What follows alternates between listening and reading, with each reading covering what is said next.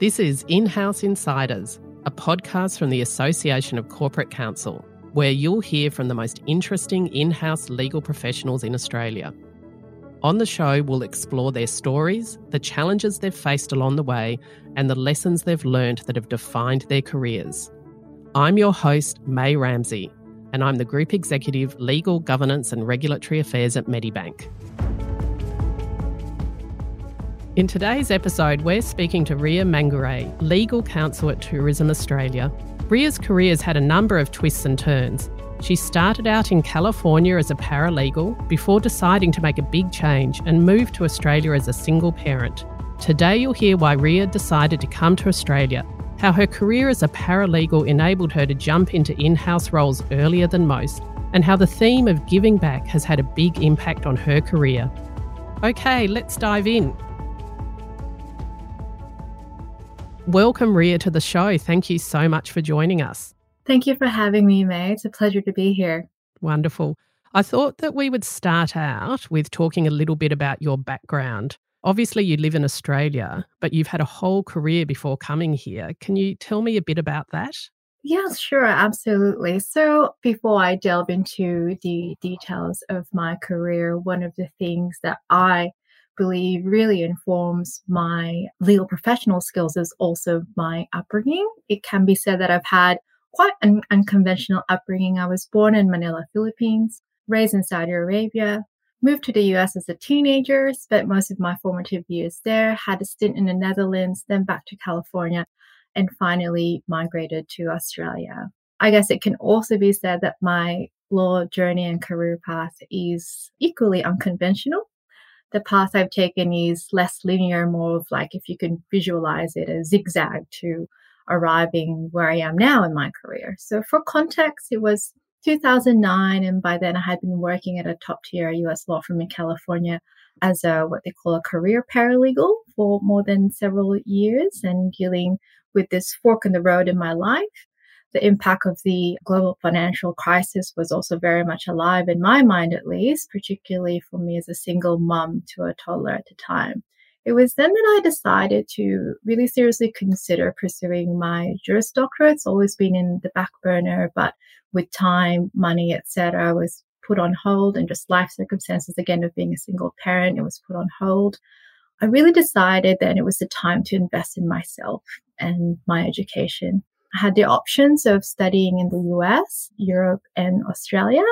And ultimately, I chose to study overseas in Australia one, because it's a big adventure to go overseas, and two, why Australia? Because of my familiar connections to the country. I moved from California to Sydney in 2011 to undertake my Juris Doctor studies at the University of Sydney. I came to Australia with my life savings and my son. I was nearly hitting the big 3 0. I'm a mature age student a person from humble beginnings and modest means that appears at odds with the pedigrees of high profile legal luminaries of Australia and maybe some other countries as well. But I bring that up because I'm very proud actually of my journey into the law and overcoming the colorful range of adversities that I've experienced firsthand. It's really through these lived experiences that I can speak authentically of the barriers to education, to so-called success, to equal opportunity, gender parity, etc. And I believe it is incumbent on me to share my story in hopes of positively influencing people who may feel like they don't belong in the law because you have to fit into a very specific set of criteria to be in this practice, in this profession. In that sense, that's a snapshot of the genesis of my career path into the law, I started following graduation in-house at Procter & Gamble, which is a Fortune 500 multinational company. I did have the opportunity to go to private practice, but ultimately I chose going into in-house role because I was interested in applying my legal knowledge and skills, having worked in private practice in the US, into a real life business setting. And as you know, Mei, having been in house yourself, the intricacies of that, it was a practice that I didn't know too much about. And for me, I wanted to explore that challenge in the way that I wanted to explore the challenge of moving overseas as a single parent and pursuing my Juris Doctor degree. Wow, there's so much in there, Ria. As you say, what an amazing background and journey to bring you here to Australia as an in house lawyer. Can we pick up on the experience of being a single mum and moving to another country? What was that like? Of course, I'm very much open to discussing that. So, as I mentioned, I was a mature age student already. To the audience members who are parents, you are very much across or carers to children.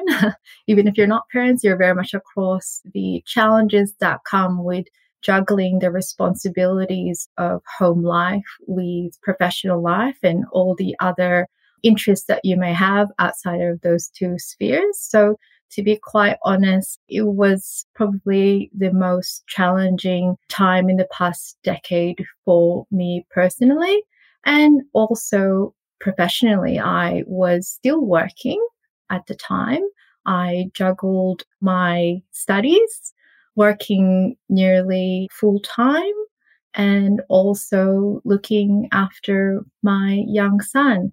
So a typical day for me would be a six o'clock start, as you do, getting yourself ready as well as your child ready for the day, going to drop him off at school, off to uni or work, depending on what the day was, picking up my son after uni and work, and into the evening, really carving out the time for myself to study or do assessments.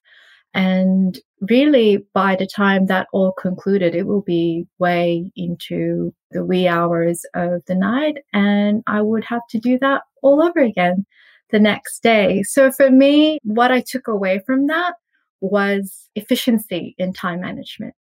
There was no time to be wasted. And I think because of the experience that I've had, I've been able to take that with me into my practice in understanding what priorities really are. Every in house lawyer, I think, would be able to appreciate how clients tend to say it's urgent and understanding what's truly urgent and triaging accordingly. In some ways, the skill that comes with that, for me at least, stems from that really difficult time that I had to juggle all of those combined and in some ways competing priorities at a time into my current practice. Wow, Ria, thank you for sharing that because it's a personal story, obviously, of yours. But what a wonderful role model would have been for your son during that period, and no doubt continue to see his mum achieve so much while still giving him such wonderful care and support. And I love the way you've drawn out what you learnt from that and how it applies to your in house career now, because it's so true. You know, I always say to new lawyers starting in house that you're never going to get to the bottom of your inbox. The key is, as you say, prioritize and know what's, you know, really critical and what needs to get done, what's strategic and valuable for the organization. So it sounds like you've got that nailed. It's the best way to go about, you know, creating a learning experience for yourself. Going back to your legal career trajectory, you mentioned you started at Procter and Gamble, but obviously you're not there at the moment. So tell me, how did you find yourself where you are today? What happened after your time at Procter and Gamble? Before I go into what happened after Procter and Gamble, I do want to shed light on my time at Procter and Gamble because I think in some ways it really contributed to where I am now in my career. And that's because of the mentors that I had within the organization, the confidence they had in me in providing opportunities to step up, and also just the nature of the business of a multinational company like Procter and Gamble. In talking about this, I do need to contextualize the in-house role at Procter and Gamble as with many in house legal teams, it was a very, very lean team. Two lawyers, including myself as the grad lawyer, reported to the senior legal counsel, and the work pretty much landed on us without support from other legal teams outside of our own within Australia and New Zealand. And we dealt with more than dozen brands that Procter and Gamble have in their pipeline within the Australia and New Zealand market. So you can imagine the volume of work and the pace at which it is required of the lawyers to perform accordingly to answer to the business's needs. Going back to what I said about mentors, not only did I have a very supportive senior legal counsel manager who really took me under her wing, I also had a very supportive leadership team who recognized the potential in me, even though I was very much a junior lawyer. They saw the potential in me to be a leader. And I think that is so important and in some ways vital for all of us lawyers who are in our later years of our practice to think about in looking at the generation of lawyers that are rising up through the ranks. I think if not for that experience, I wouldn't have the confidence that I had coming into the role where I am now, which is legal counsel of Tourism Australia. I was really able to refine my not just legal professional skills, but my knowledge of how businesses work and what the expectations are of salespeople, marketing people, IT people, comms people, the whole range of stakeholders that we are faced with as in-house legal teams. I took that all with me and I positioned myself in this role within Tourism Australia. Tourism Australia, as you may know, is the federal government agency, essentially the National Tourism Board, responsible for marketing Australia as an international destination to international travelers for business and leisure. It's a government role, essentially, but because of its unique status as a Commonwealth corporate entity, it operates in a very commercial way, similar to how private sector companies would work. And it was in this environment that I was again able to thrive in bringing in the knowledge, experiences, and learnings that I had experience within Procter and Gamble. That's great. It's interesting, isn't it? The Tourism Australia, as you say, although it is a government enterprise, acts much more like a corporate. I had the same experience here at Medibank when I first joined. At that stage was a government business enterprise, but obviously since then has been listed. I'd like to pick up on a comment that you made earlier when you f- took your first role, which was in house at Procter and Gamble. You mentioned that you were thinking you could go to private practice or go in house, and you chose in house. That's quite unusual at that stage for a lawyer in their career. Normally, they would go to private practice for a couple of years and then move in house if that's what they were interested in. Why do you think you were able to go in house so early in your career? I think it's a combination of factors. I think one, it's to my point earlier about taking on this zigzag type of path into my legal career journey. I think in some ways I was inclined to challenge myself. Secondly, I was emboldened by the fact that I did have a certain degree of private practice experience coming from a career paralegal background at a top tier in the US. And finally, it's a curiosity. I was so curious about how I could be a lawyer within a business environment. How does that even reconcile? I had no idea at the time. And maybe ignorance is bliss in that sense. But I so grateful that I took that leap of faith for myself because quite honestly, I haven't looked back. I haven't regretted or reconsidered or revisited that decision in a way that makes me think, oh, I should have done it the other way around. I should have modeled myself off what I've seen in practice with other lawyers coming out of law school, going into private practice and going into in house.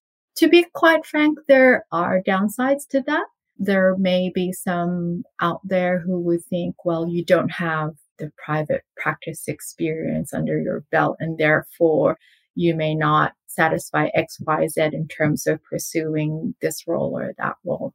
And I appreciate that comes with the territory of going straight in house. It's almost like you have to debunk all those assumptions and break down those preconceived notions of what it means to be in house. And I accept that. And again, I think it's another challenge that I take on in positioning myself and continuing to even posture myself as a legal professional and the credibility and authenticity that comes with that experience. And finally, I do think there is something to be said, particularly with law students out there who are considering their career options as they're coming out of law school or even as they start going into the law. I, in some ways, want to present that real life example or even option to say it's possible to go out of law school as a fresh graduate and go in house. There's nothing wrong with it. And obviously, it's a very valid career path as well to do private practice, et cetera, et cetera. That's perfectly fine. But I think there's not enough examples out there of professionals who do have the background and history that I have.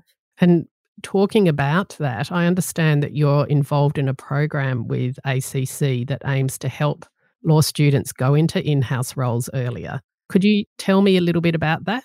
Yes, and thank you for raising that. It is something that I'm quite passionate about. So, outside of my legal counsel role, I actively serve as a committee member of the Association of Corporate Counsel Australia's Law Student and Graduate Lawyers Special Interest Group.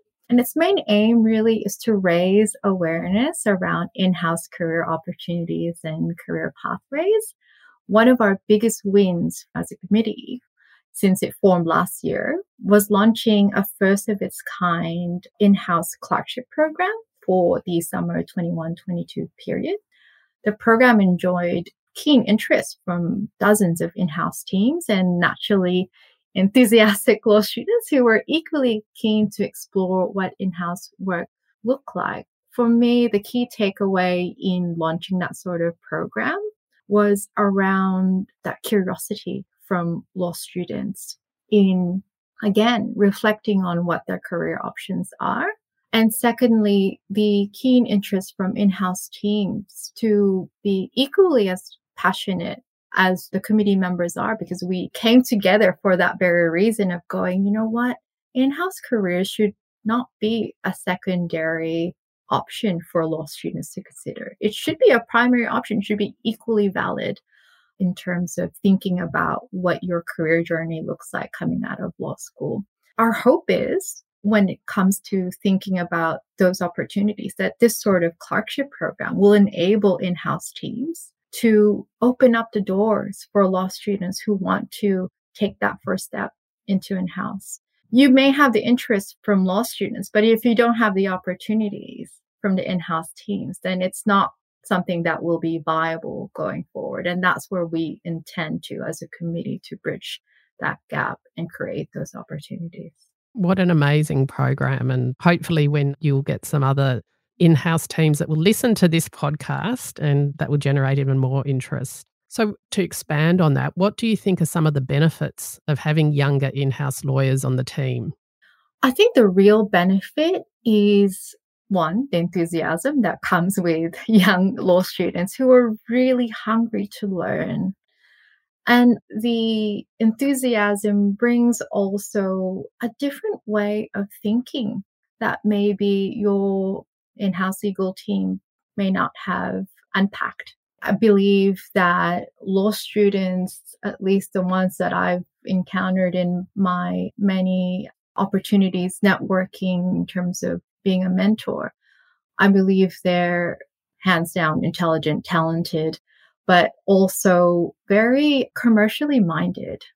And I think that's where in-house teams can really benefit from viewing law students as not just, oh, it's going to be a time consuming exercise to onboard a law student. No, I think we need to change that mindset of we need to invest our time in this incoming generation of lawyers not only for their benefit, but for our benefit as well, because we can learn so much from these law students in the way they view the world, in the way they view commercial environments, in the way they view technologies, in how they piece it all together.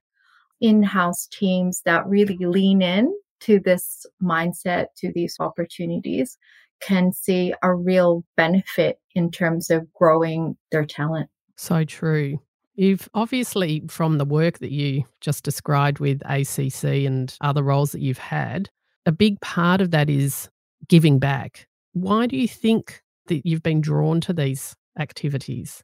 I do dedicate a lot of my time to mentoring law students and law graduates formally and informally. I like to say to people, I have this open door policy where I extend an open invitation to those interested to reach out for a chat, coffee to me. This really stems from my strong belief in our duty as legal professionals to mentor the next generation of lawyers. And I touched on that just a few months ago. As an in house lawyer, I advocate for, as I mentioned, pursuing career in this practice as the first option. I do think it's a conversation piece that is missing at the tertiary level. It's a gap, I think, that needs to be bridged by law schools in thinking about career pathways of their graduates. For me, it's not just a one way relationship and actually learn a lot from my mentees. They come with this perspective on life, career, and the legal professional that I am not entirely across. Their lived experiences are equally valuable, in my opinion, how it informs my role as a mentor, as a legal professional, as a leader. I mean, it, it makes me think about things how, in terms of how do I lead with diversity, inclusion, and belonging in mind? How do I lead with thinking about championing the importance of mental health? How do I lead, especially during these quite tumultuous times? How do I lead calmly and collectively with grit and compassion? And I think again, having this desire to learn from the younger generation helps me in, in that thinking. That's truly inspirational, Ria. I was going to ask actually, what do you think other in house counsel would gain from giving back like this? But I think you've just completely outlined more than enough reasons for all of us to get involved. Please do. Now, I'm going to a bit of change of pace now. I'd like to turn to what we call the quick fire round, where I ask you a whole lot of questions really quickly. And you just tell me the first thing that comes into your mind. Okay. Okay. Are you ready? Sure. Okay. If you met your 21 year old self, what advice would you give them? Travel more. Yes, I think a lot of people felt that. Although I think you've done it pretty well, you know, when you were describing earlier all the various places that you've lived and now worked, it's been compared to a lot of us very, very well traveled. The next one is what is one skill you've really had to develop through your in house role? Definitely communication skills. It's so true. And it's critical, isn't it, when you're in house to be able to communicate correctly and appropriately? Yes, not talk like a lawyer. Where do you go to upskill? I go to a number of resources apart from the usual desktop research. I upskill in terms of reaching out to interest areas that are not necessarily within the law. For example, I love art, I love fashion, I love cooking. I think having interests outside of the legal profession in some ways makes you a more well rounded legal professional. So true. And as you say, you can learn so much from other areas as well. Who's someone you really admire? Apart from my mother, of course, who is my absolute hero in terms of thinking about someone that I, am really drawn to as a leader, it would have to be Michelle Obama. And I presume you've uh, read her book, Becoming. Yes, and then partly audio as well because time for. no, it's called multitasking. Well done. What's one item on your bucket list? on my bucket list, I would love to go to Antarctica. Fantastic. So would I. Maybe we can one day book a trip. Yes, that would be fantastic, Mei. Uh, what's your favorite hobby? I know you've mentioned a few already, but which is your favorite? My favorite hobby is cooking, actually. I love cooking. It's quite therapeutic for me. And is there a particular cuisine that you enjoy more than others, or you just love them all? I am particularly drawn to cuisine from the Middle East area of the world, mainly because I grew up in Saudi Arabia and I'm, I'm really much drawn to that food. And obviously, being Filipino, I love Filipino food as well. I expect dinner time at your place to be much more exciting than mine. That sounds very exotic. what are you reading at the moment? At the moment, apart from the news, which is actually in some ways a big part of my job description, I'm actually exploring some more cookbooks to potentially build on my little food blogs that I'm working on. Oh, fantastic. I look forward to reading into that some more. And then finally, what's the first thing you do when you get up in the morning? Apart from thinking about what the day looks like, I take a deep breath and take a few moments to myself. Sounds very centering. Thank you, Ria. That brings our podcast to a conclusion. I want to thank you, though, for sharing what's been really a broad range of topics from both your journey to Australia with your young son, moving into a legal career, and then becoming an advocate for young lawyers and lawyers in training. You're a wonderful example, as I said, a role model earlier, not just for your family, but more broadly for the profession. So thank you. Thank you, Mei, for the opportunity. You've been listening to In House Insiders, a podcast about the stories, challenges, and lessons learnt by Australia's top in house legal professionals. In House Insiders is produced by the Association of Corporate Counsel. ACC's purpose is to support the professional and business interests of in house counsel through information, education, networking, and advocacy initiatives. I've personally been an ACC member for 15 years, and I continue to remain a member for the fantastic peer networking opportunities I get and the access to tailored CPDs that cater for every stage of an in house lawyer's career. If you're not a member already, you can join me and over 45,000 other in house counsel from around the world. For more information about ACC or to join, please visit the website acc.com. This has been In House Insiders. I'm Mei Ramsay, and I'll speak to you next time.